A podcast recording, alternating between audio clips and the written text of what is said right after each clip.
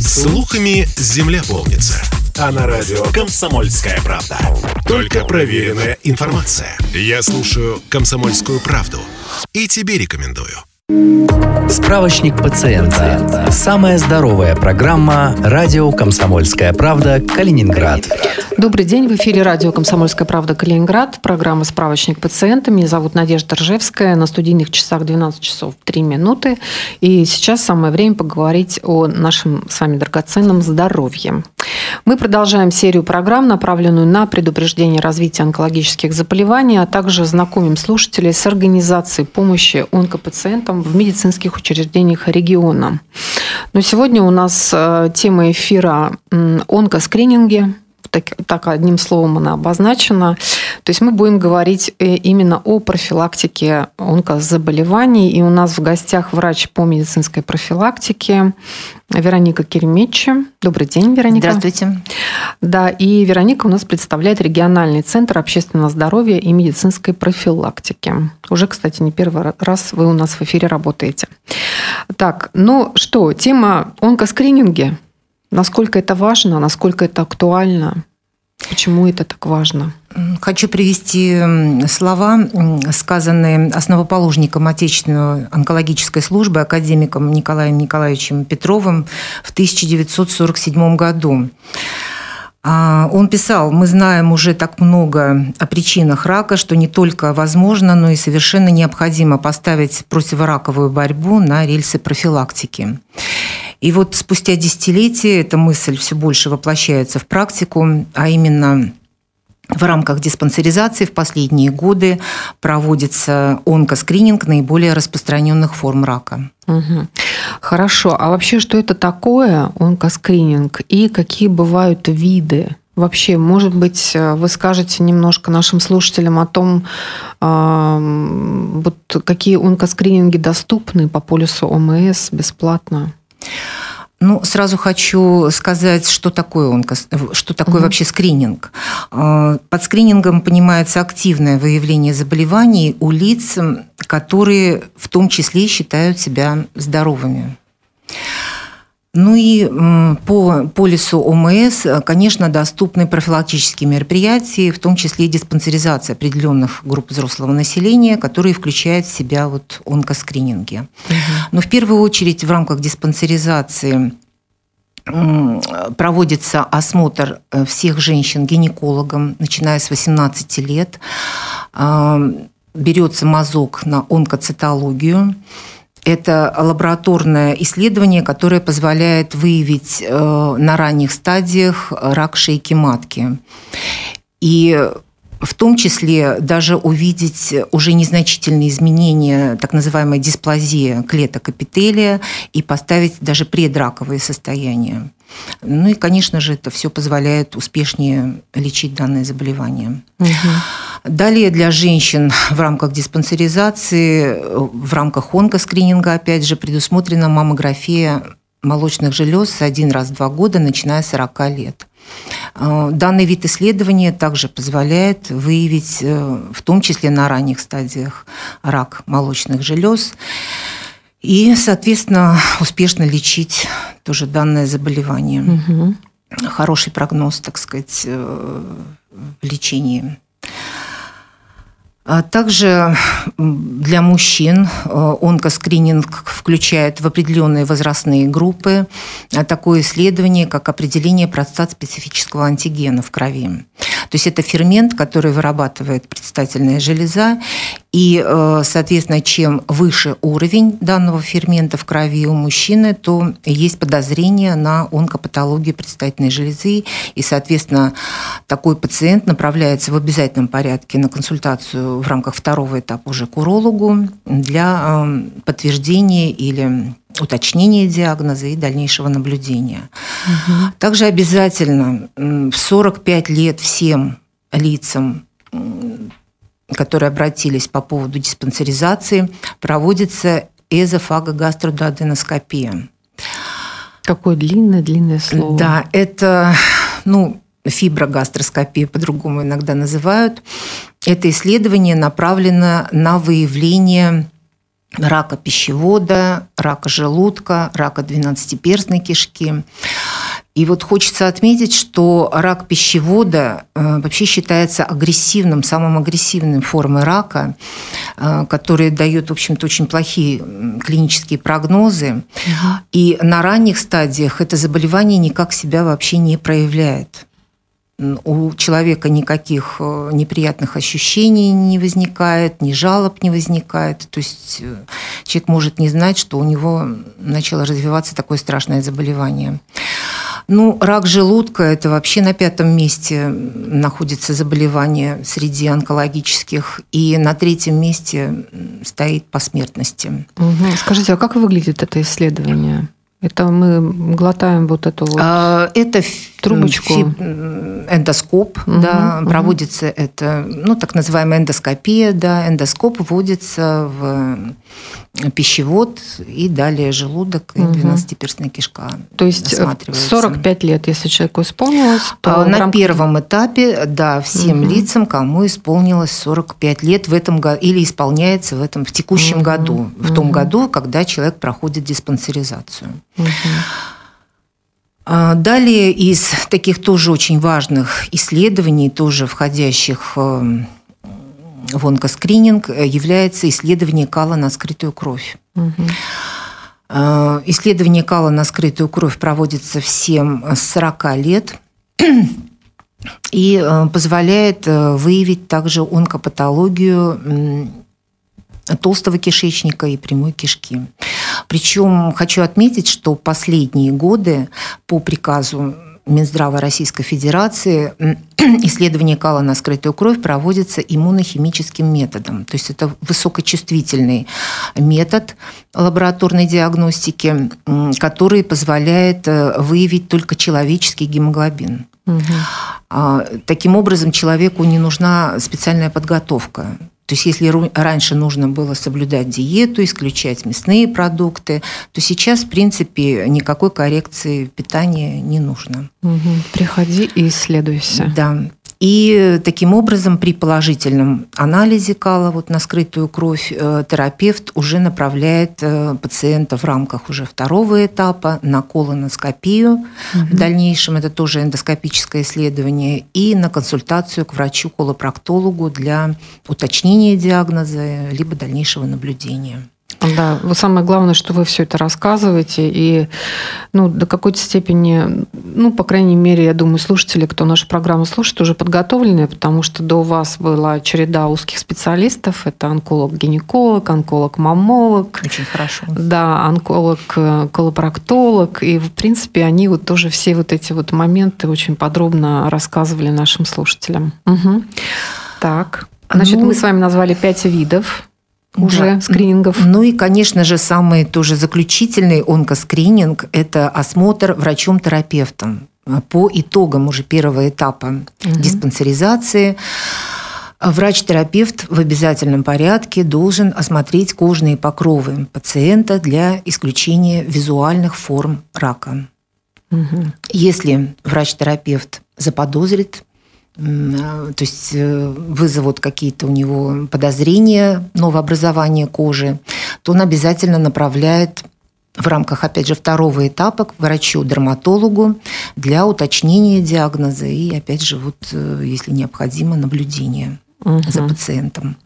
Ну и также хочется отметить, что немаловажную роль играет анкетирование при выявлении онкологии, потому что при осмотре терапевта при завершении 1-го этапа диспансеризации врач-терапевт смотрит, как отвечал пациент на вопросы анкеты. И если были положительные ответы на вопросы о наследственной предрасположенности к онкологическим заболеваниям, то, естественно, врач-терапевт, учитывая жалобы пациента, собранный анамнез, конечно, в рамках 2-го этапа может назначить и дополнительно онкоскрининг уже в рамках 2-го этапа диспансеризации. А что это такое анкета? Это насколько она глубокая, насколько там много вопросов, это что такое вообще? В какой момент человек ее заполняет? Анкета заполняется в самом начале прохождения диспансеризации. Угу. Многие пациенты не придают ей значения, но на самом деле она предназначена для того, чтобы выявить факторы риска развития заболеваний. Таких вот основных групп, так называемых хронических неинфекционных заболеваний, которые приводят к преждевременной инвалидизации и смертности. Угу. Ну, факторы риска – это у нас наследственность считается, хотя тоже там от вида рака это все зависит. А затем… Нерациональное питание, низкая физическая активность. Угу.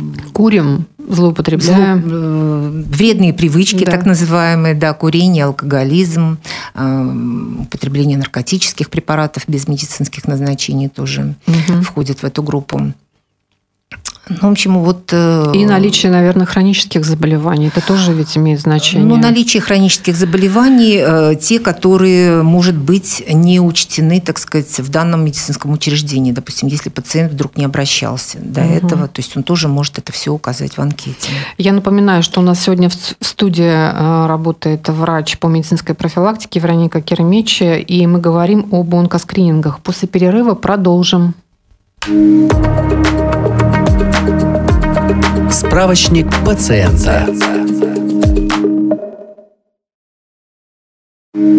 Справочник пациента. Самая здоровая программа радио «Комсомольская правда», Калининград.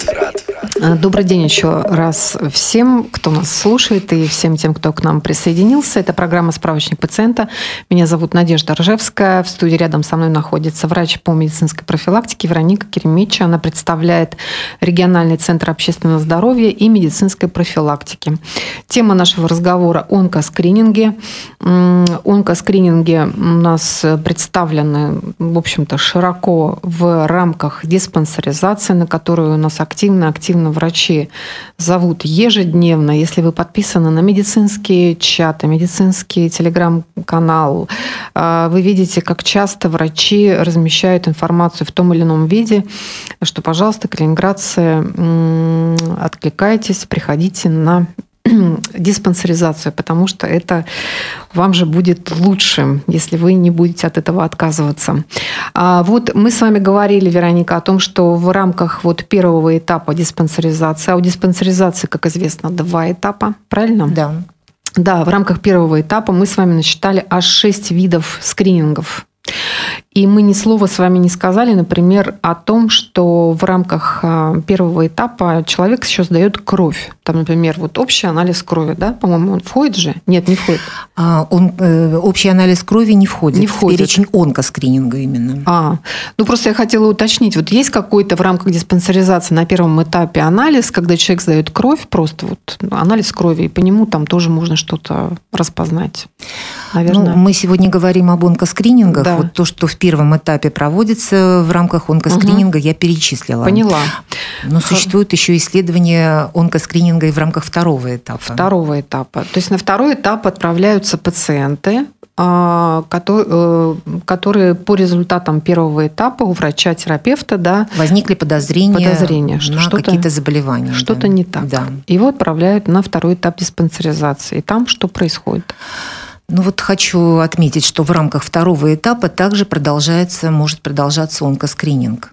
То есть мы говорили до этого, что по результатам анкетирования у человека может быть наследственная предрасположенность к онкологическим заболеваниям. То есть если, допустим, у пациента имеет в анамнезе семейный аденоматоз, врач может направить в рамках второго этапа на колоноскопию. Опять же, тоже, да, эндоскопическое исследование кишечника толстого. И на консультацию к врачу-онкопроктологу.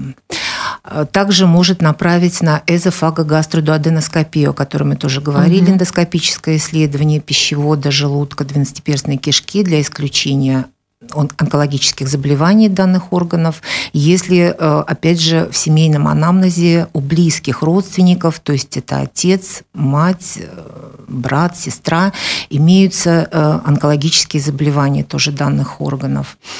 Также могут направить в рамках второго этапа и, ну, как я говорила, уже к дерматологу, да. И также на рентгенографию, на компьютерную томографию легких. Ага. Если у родственников были заболевания злокачественные рак легких. Да. Угу. Вообще рак легкого считается онкологическим киллером. Вот в наше время, за последние 20 лет, в общем-то, выросла заболеваемость. Да, у нас тоже в студии был врач-онколог, который говорил о том, что очень-очень трудно найти признаки онкологии вот на вот этих начальных этапах, именно если говорить о раке легком. Ну, в общем-то, рак, он, мне кажется, поражает любую клетку, да, любой наш орган, и изначально очень сложно определить, где это находится и вообще как. То есть человека ничего не беспокоит, у него нет жалоб на ранних, особенно стадиях, да, и поэтому никакой настороженности у человека не возникает.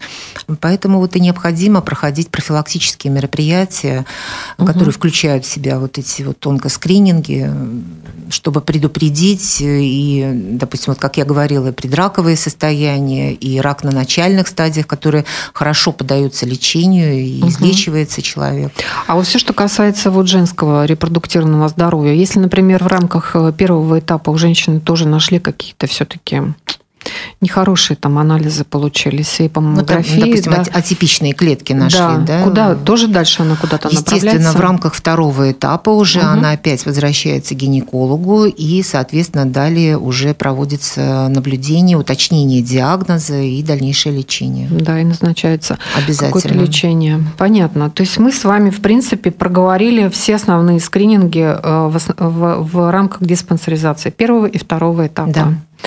Хорошо. Это, в общем-то, кстати, хороший повод задуматься, да, еще раз на тему, почему важно соглашаться. Необходимо проходить профилактические мероприятия. Да, и давайте тогда еще у нас время с вами есть. Напомним нашим слушателям вообще диспансеризация, кто вообще может воспользоваться этой возможностью, в каком возрасте можно начинать уже проходить диспансеризацию и как часто?